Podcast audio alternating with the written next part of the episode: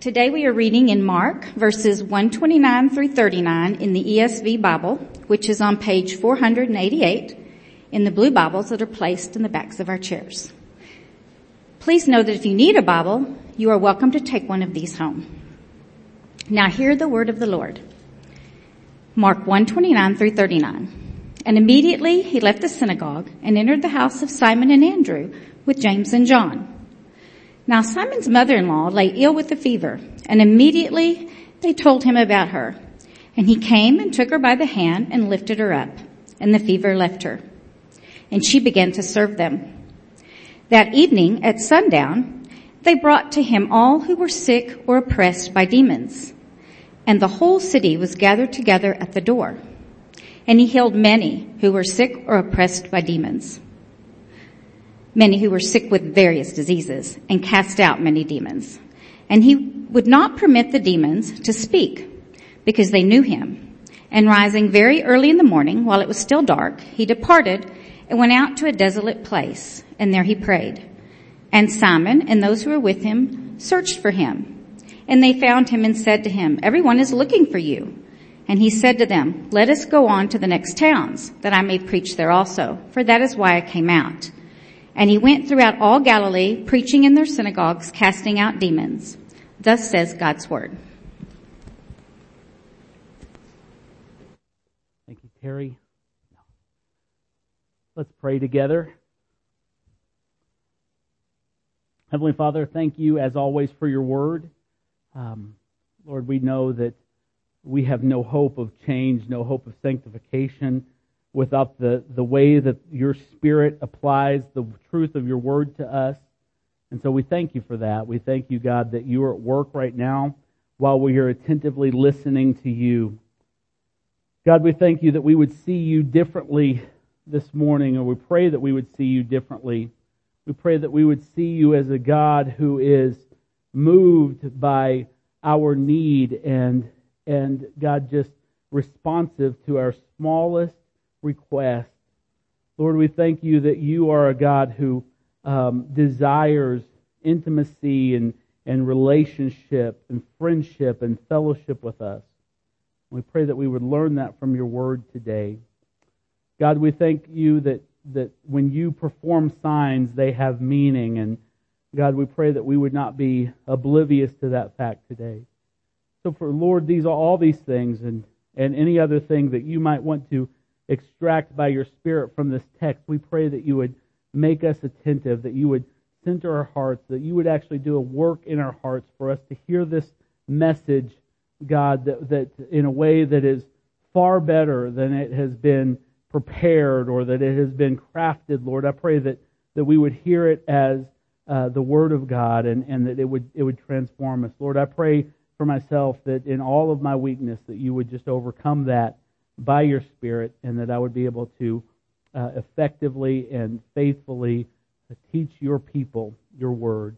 Thank you for all of this, Jesus. In your name I pray. Amen. You can be seated. So, we are uh, starting our fifth week in this series on the book of Mark. We got a long way to go, but I wanted to return to something I said literally at the very beginning, at the beginning of the first message. And I want to issue, if I can, a reminder to you that when we decided to do this, uh, Dave and I and, and Paul, um, we wanted to really make an encouragement to you to engage with the text. And what I mean by that is, is we want to really encourage you over the time that it takes us to go through this to really slow down your life, to marinate in the things we're talking about. There's several ways you can do that. You can spend time every week in the text that we talk about on Sunday and, and because I, I, I guarantee you, one of the mysteries of God's Word is the more you read it, the more you discover in it. You can never wring God's Word dry. Have anybody, anybody here found that to be true? And so um, we want to encourage you to, uh, to engage with it. Another thing you might want to do is Mark is the shortest gospel. Um, it can be read easily in an hour to an hour and a half. And so I'd like to encourage some of you several times during this series to just read through the whole book of Mark. So what that would do is it would give you some context and, um, and, and of the things that are happening before what we talk about, after what we talk about. You'd, you'd see the larger themes of the book. So we're not just saying that. We really want you to do that. and but if you only read, if you make yourself a neat little list like I like to do and just check off that list, it's not going to be beneficial to you at all. What we really want to encourage you to do is to meditate, and that means you have to stop, you have to pause, you have to think about what you're reading, what you're hearing in these sermons. You have to really kind of let those things roll over in your mind. Uh, uh, many of you know I love the Puritans, and Thomas Watson, one of the Puritans, pointed out that in the Old Testament law, God lists the clean animals that they could eat and the unclean animals. And interestingly enough, the unclean animals in the Old Covenant law were the ones that didn't chew the cud. And so he makes this analogy where he says that, that uh, about meditation, he says that people who have been cleansed and made new by the grace of Jesus must be diligent to chew on God's word and, and, and in so doing to extract all of the nutrients out of it. And so that's the basis of what we're encouraging you to do. Um, John Owen, another Puritan, said, It is our pondering of the truth as it is in Jesus that makes, makes it possible for it to be realized in our own hearts. So we urge you to take this time to marinate in what you're hearing and hopefully learning and, and, and all of it from Mark's gospel to really kind of consider it and spend some time with it, which will take some discipline. It'll take some diligence to do so, but we hope, you, we hope you'll take that serious. Now let's get started. So last week we talked about Mark 121 through 28. And if you'll recall, uh, when we read that last week, Jesus entered the synagogue in Capernaum and he taught the congregation as a visiting rabbi. Now, um, what, what, when they heard him, everyone in the, in the congregation of the synagogue was amazed by the authority which, with, with which he spoke. And what they did, the Bible says, is they distinguished his authority from the authority that they usually heard from the scribes who had very little to no authority. He, they, they, uh, uh, they saw that with him there was this inherent authority. And so as they're sitting there listening to him, this assessment that they're making about Jesus having authority is confirmed when all of a sudden, in the middle of the service, a man who is demon possessed stood up and the spirits within him begin to cry out. How interesting and disruptive would that be on a nice Sunday morning like today? They cry out, but Jesus, this authority that they had just been talking about, Jesus exercises his authority by silencing the unclean spirit. Remember the word? Um, the word that they used in Greek, it means be muzzled. It means shut up, if I can be so bold.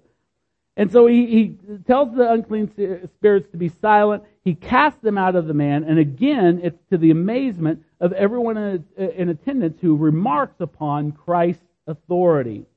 So Mark, using the word that we've talked about that he'll use 42 times in his scripture, euthys in the Greek, he says immediately after these events, Jesus is invited to the home of Simon and Andrew um, for some lunch, for some rest, for some refreshment after his ministry in the synagogue that morning. They, I'm sure, assumed that his day was done. And the context of Mark's account leads us to believe that Simon and Andrew had probably been away from the house for some time. They, they probably uh, have been away since they left to go fishing at some, uh, some location on the Sea of Galilee.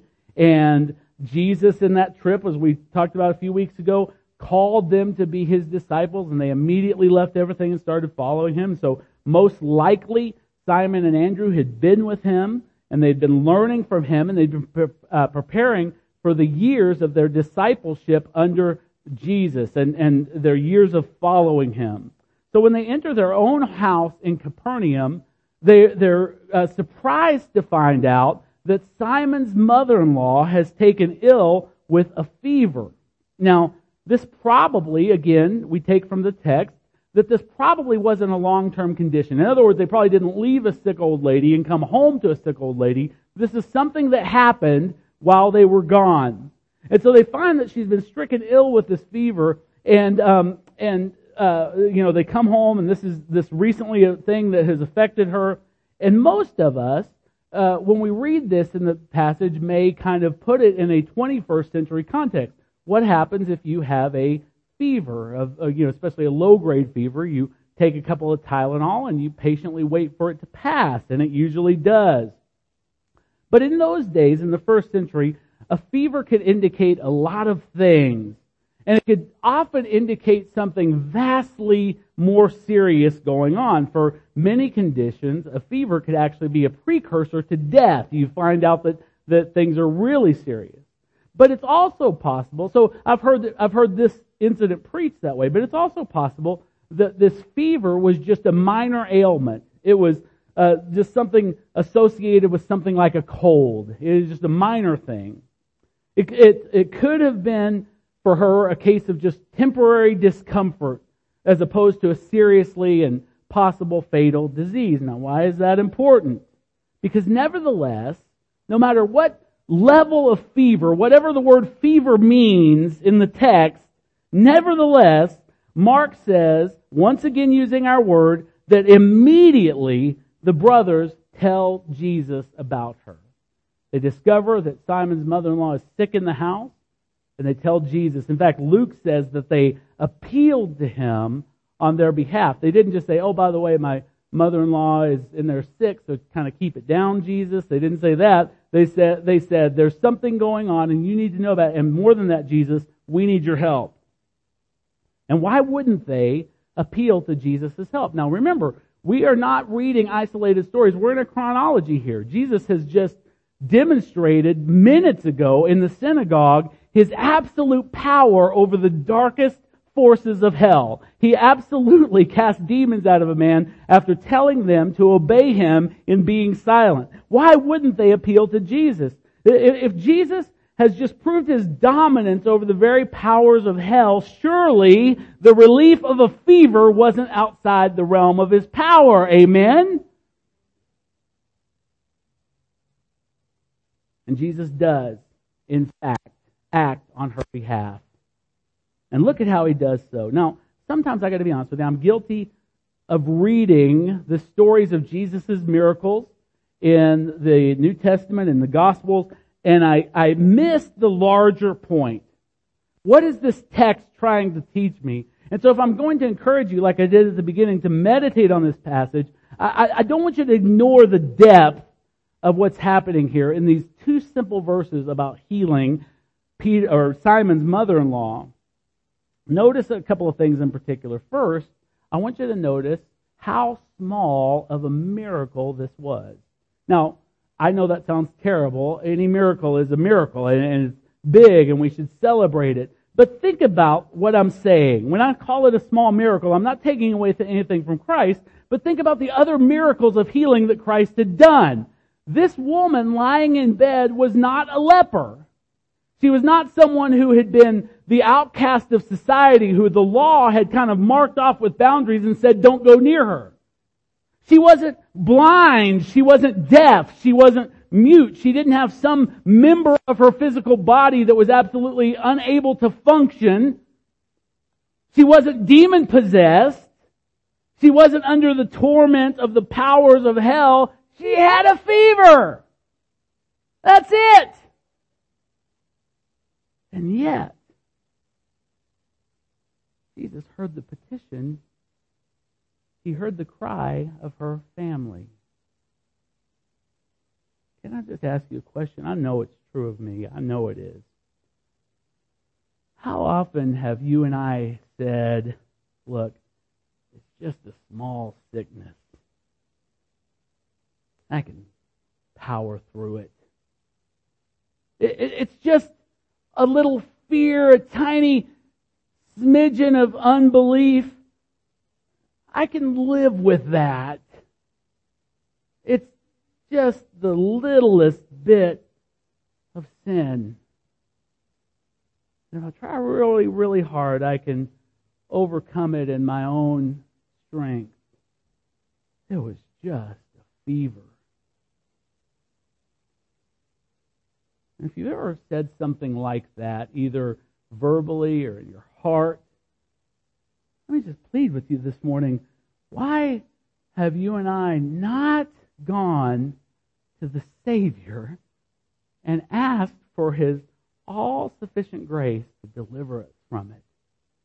How good is He to show Peter, to show Simon, who is not yet named Peter, but to show Simon that he, he cares and he would respond when he was just asked to do so. You might ask yourself, if you've had the attitude it's just a little this or a little that, you might even ask yourself, why did Jesus even bother with this? I mean, think again about what has happened this very day. What has happened? Surely Jesus has made his point of his messianic glory in the synagogue. Surely. When the people saw that demon be silenced, when they saw him leave that man, surely every point that he could have possibly made about the glory that he carried with him had been made. Now think about that in comparison with this tiny, tiny little crowd in, in, in Simon's house. There's no crowds present to learn any great lesson here. None. It, so Jesus does another demonstration of his power to save. What's the point that he's going to make? What would motivate him to intervene on behalf of this sickly old woman who'll probably get better anyway? Absolutely nothing at all would motivate him. Nothing. Except, except for his steadfast love, both for her and for the men who asked him about her. That's what would motivate him. He healed her, listen, because he willed that she be healed. He wanted her well. It was mercy that drove him and compelled him to reveal his steadfast love right in the middle of her need. And can you this morning believe that Jesus loves you with the same steadfast love and would be willing to reveal his power in the middle of your need. This morning, I would encourage us all to acknowledge by an act of real repentance that we know so absolutely little of the love and mercy of God that is just waiting to be showered down upon us James in his epistle put it like this, you do not have because you do not ask.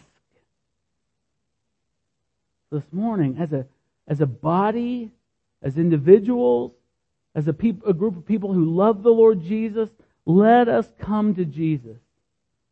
Let's come not pretending we're, it's just tiny or that we're better than we are. Let's come to Jesus empty handed and needy and let's plead for ourselves and for those that we love. Plead for mercy that He is just waiting to reveal. Now, let's look at something else in this. Look at the way in which Jesus healed this woman. Verse 31 tells us that He came and He took her by the hand and He lifted her up. Now, throughout the course of Matthew, Mark, Luke, and John, Jesus uses a number of methods to bring about healing. For some, he lays a hand upon them. For another, she just comes and touches his clothes. For another, he makes mud out of his own spittle and applies it to their eyes. To another, he tells them, go wash in the pool of Siloam. And another, he heals from a distance with just the utterance of his word. So, there's nothing, there is no formula in the specific method that Jesus ever uses in the gospel. They're simply chosen, the methods he uses to bring about healing are simply chosen for the purpose that seemed useful and meaningful to him in each specific incident, even if as varied as they are. Now, and that's true even if we're not told in Scripture or may never know what his reasons were. Jesus did things because of, that's the way he willed to do them. But here, with this woman, this sick woman, we see something of his tenderness, we see something of his pity. It, to take someone's hand, think about that action. To take someone's hand, especially someone who is, is suffering, somehow downtrodden, to take their hand is an act of both intimacy and uh, encouragement. It, it, if, if you are sick, if you're in the hospital and I come to pray for you and I take your hand, I'm trying to communicate something to you. I'm saying, hey, I'm with you. And more than that, I care about you. And Jesus does this.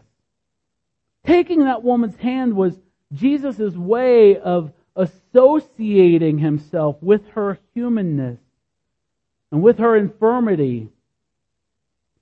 He was with us, and that's the, the, that's why we're studying this gospel. It would be the same if we were studying Matthew, Luke, or John. Uh, it's to get this idea, to get this understanding that Jesus, in coming to us, was, was truly with us. But he wasn't just with us like we sense God is with us right now. He came to be with us as one of us. Loving and willing to touch and to be touched by us. And notice that touch is not insignificant. It, it's the touch of Jesus that lifts us up, just like it did with this poor ailing woman. Without his touch given to us, we would all be left to suffer in our sin and in our sickness. And this is why the writer of Hebrews emphasizes in the words he uses that he is our great high priest because he is touched by the feelings of our various weaknesses. So, what's the result of that touch? I bet you could guess, even if Terry hadn't read you the text.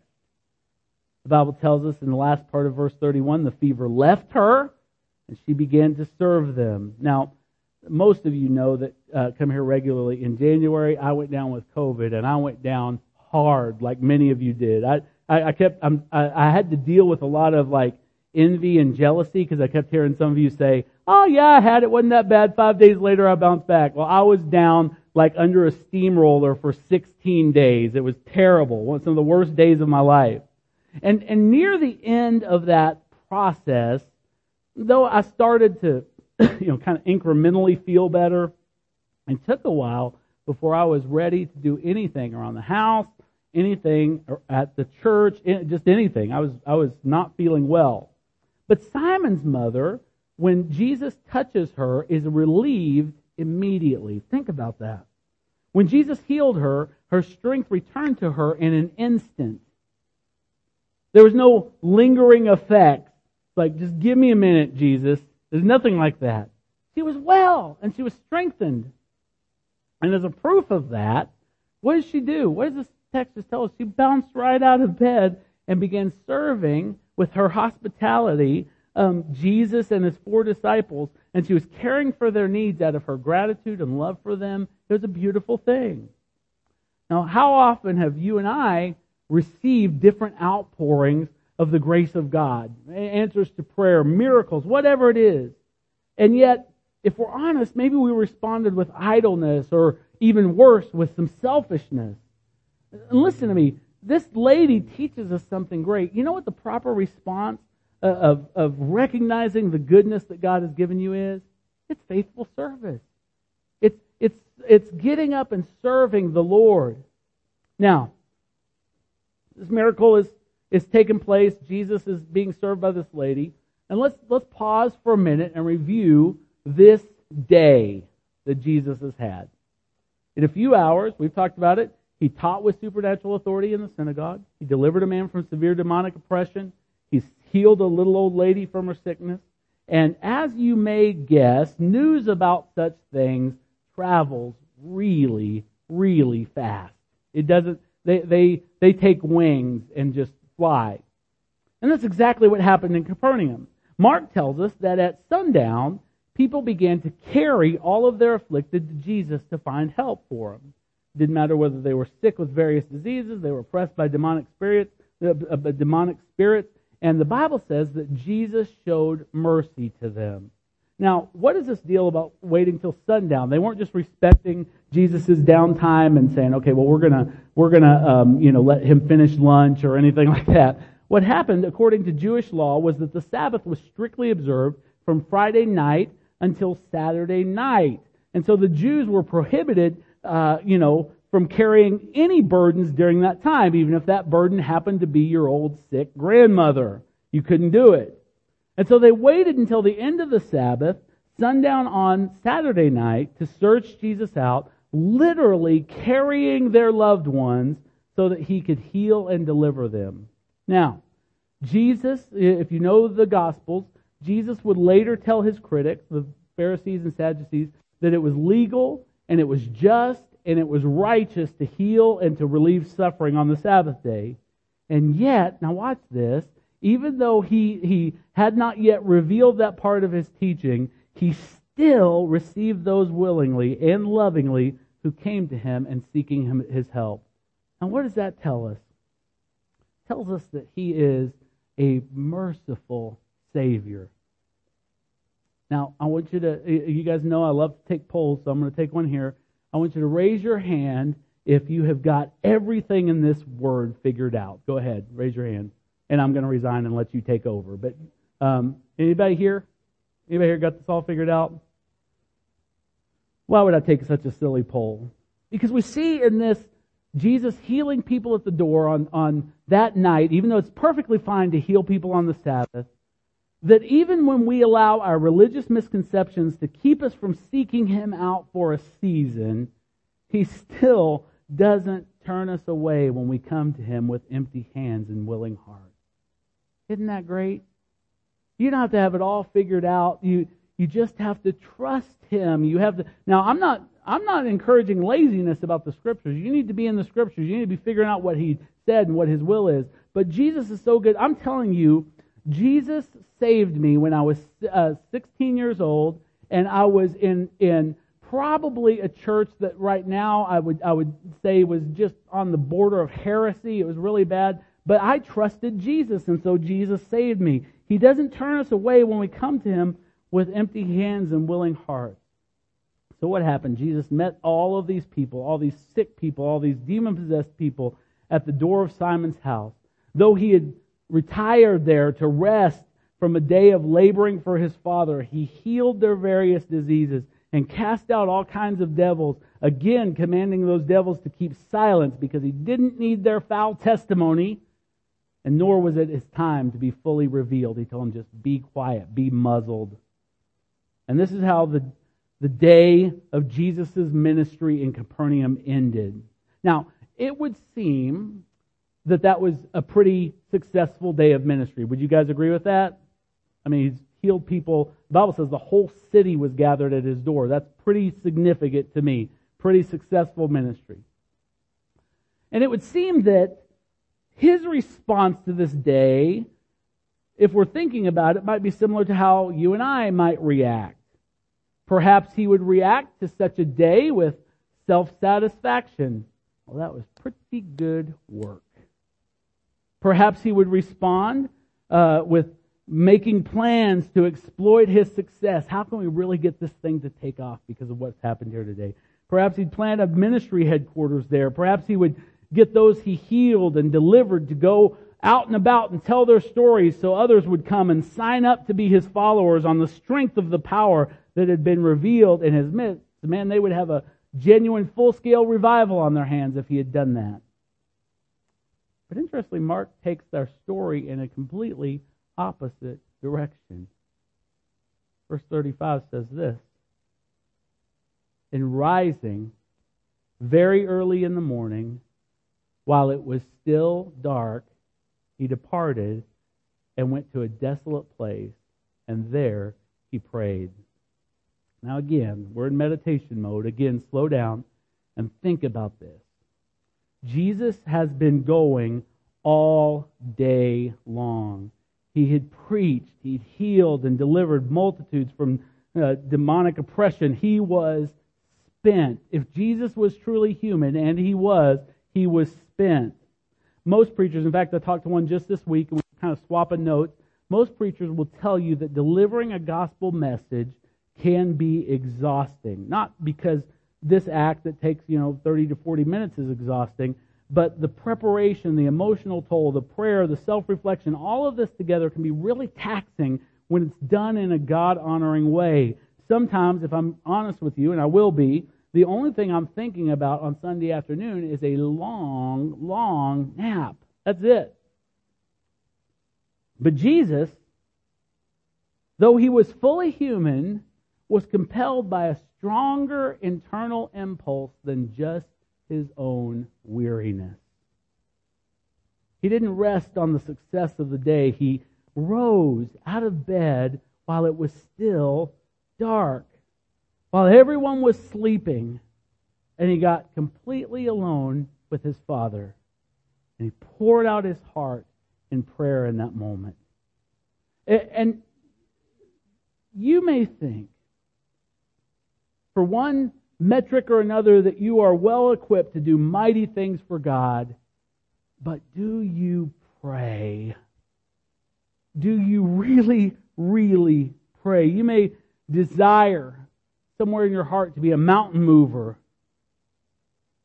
but do you seek God's face in quiet, lonely hours when no one sees and no one hears but God Himself? Listen, this is the recipe for ministry. This is the kind of person that God hears. And what a lesson we learn from Christ in this moment. How convicting should this simple account be for us?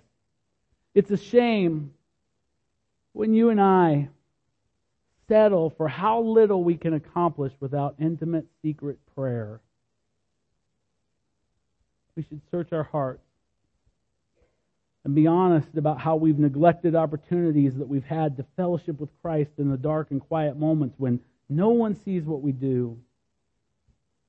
Let today, listen, church, let today be the day when we determine to, to rise earlier, to shut off the screens that steal so much of our time, and find God in the secret place, the quiet place, the desolate place, as Jesus did.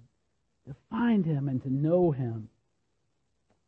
You might think, oh man, I, I don't know. So many times I said I was going to get up and pray for an hour, and I you know, my mind drifts and and I, I get distracted and and I, uh, I fall asleep right there while I'm trying to pray. Listen, we've all been there, and you don't have to feel bad about that at all because I'm telling you that a small but committed beginning is much better than no beginning at all. Amen. A small but committed beginning is better than no beginning at all.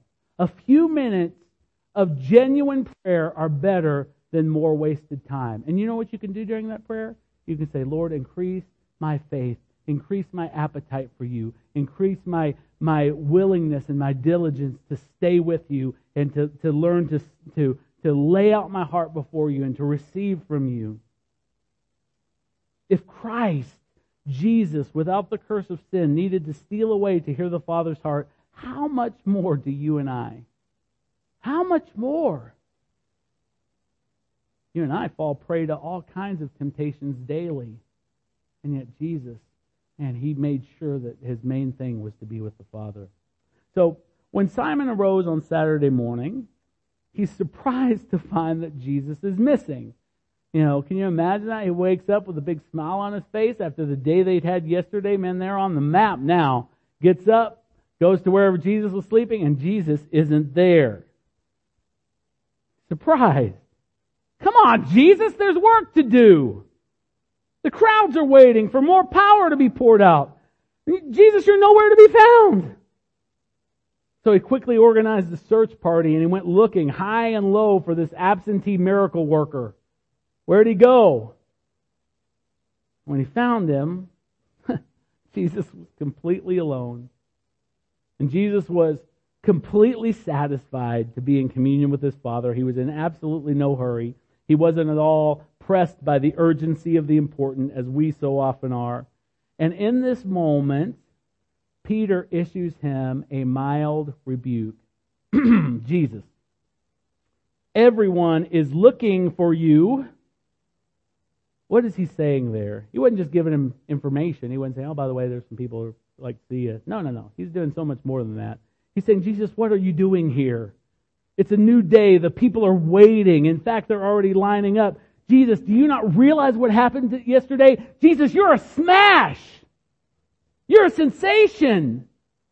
No one has ever seen anything like this before. No one's ever heard anything like this before. Why did you just steal away like this? Jesus, there's a crowd and they want you. I would how would you react to that? if you were in Jesus' shoes? You might say, well, mm, the proof is in the pudding, right? If it's miracles the people want, then it's miracles the people are going to get. Miracles that Jesus should provide. Market research proves it. All the, the, the study groups and, and impact studies are in. And this is the way to become big right here in Capernaum. We're an important city. Jesus, this tidal wave is just beginning. But Jesus, if you'll recall from a couple weeks ago in our message, Jesus had re- arrived not with a sign, but with a message. Jesus had come with a message. Do you remember what it was? Mark 1:15. The time is fulfilled and the kingdom of God is at hand. Repent and believe in the gospel. And in all that account that Terry read us this morning, can you tell me who it was in Capernaum that believed? Who it was in that crowd gathered at his door that repented? All of them were clamoring for the miracles, but what they didn't understand was that the miracles were the proof of his message. It was the miracles that were pointing to the message, not the other way around.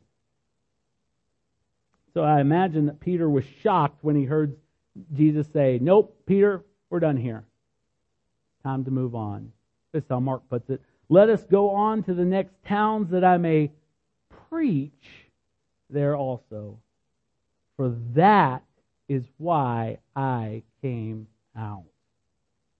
Just like today, people were thrilled by the miracles. They want relief for their temporal discomforts, their inconveniences, but they're less interested in the message that those signs point to. Jesus emphasizes that preaching was the main thing, and the miracles only serve to confirm the message that he gave. I, I wanted to try to illustrate uh, this for you, and the best I could do was to point back to the Psalms. In the Psalms, we read this Psalm 103, verse 7. It says, that God made his made known his ways to Moses and his acts to the people of Israel. What's that distinction between ways and acts? Well, the people of Israel saw God, all of them, saw God split the Red Sea wide open so they could walk across it on dry land. They witnessed the thunder and the lightning as he spoke on the top of Mount Sinai. They saw him rain down bread from heaven. They saw Moses strike the rock and water gush out so that all of them, hundreds of thousands of them, could drink. But Moses, on the other hand, went up to the mountain and he spoke with God. He heard God's words and he received God's message in the law.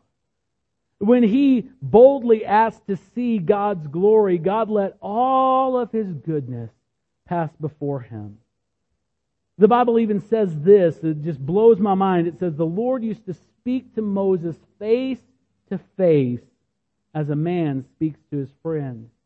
See, Israel saw God's acts, they saw all the miracles, but they knew nothing of his ways as Moses did. It was the same thing in Capernaum. Same thing. Many there saw and even experienced the acts of the Messiah, but they knew nothing of the ways of his salvation. So Jesus must preach, letting all of Galilee, all of Israel hear of his ways. There would be signs accompanying the message, dozens of them, but the message was foremost. So Mark tells us that Jesus did continue throughout the towns of Galilee, first of all preaching and confirming that preaching with signs and wonders, particularly the casting out of demons, proving that the greater power had arrived in order to push back all the forces of darkness until that glorious day of their utter and complete destruction.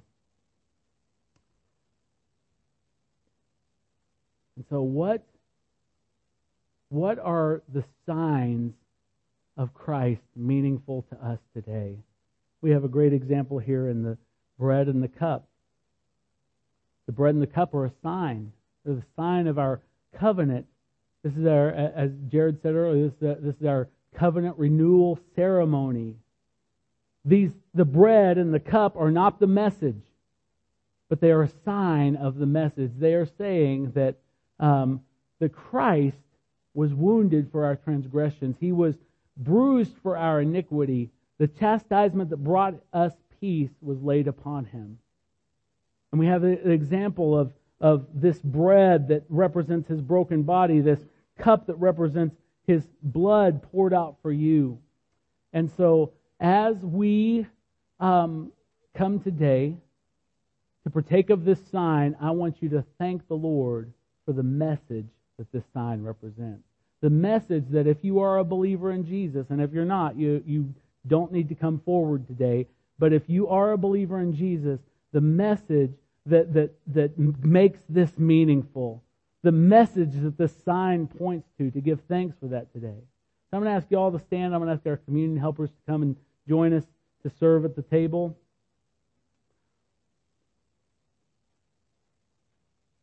And in a moment, we will um, ask you to come forward, receive the elements, and then return to your table, or to your chair rather, and um, and uh, we will take those together. Paul says in 1 Corinthians 11, For I received from the Lord what I also passed on to you. The Lord Jesus, on the night when he was betrayed, took bread, and when he had given thanks, he broke it and said, This is my body, which is for you. Do this in remembrance of me. Let's take the bread together.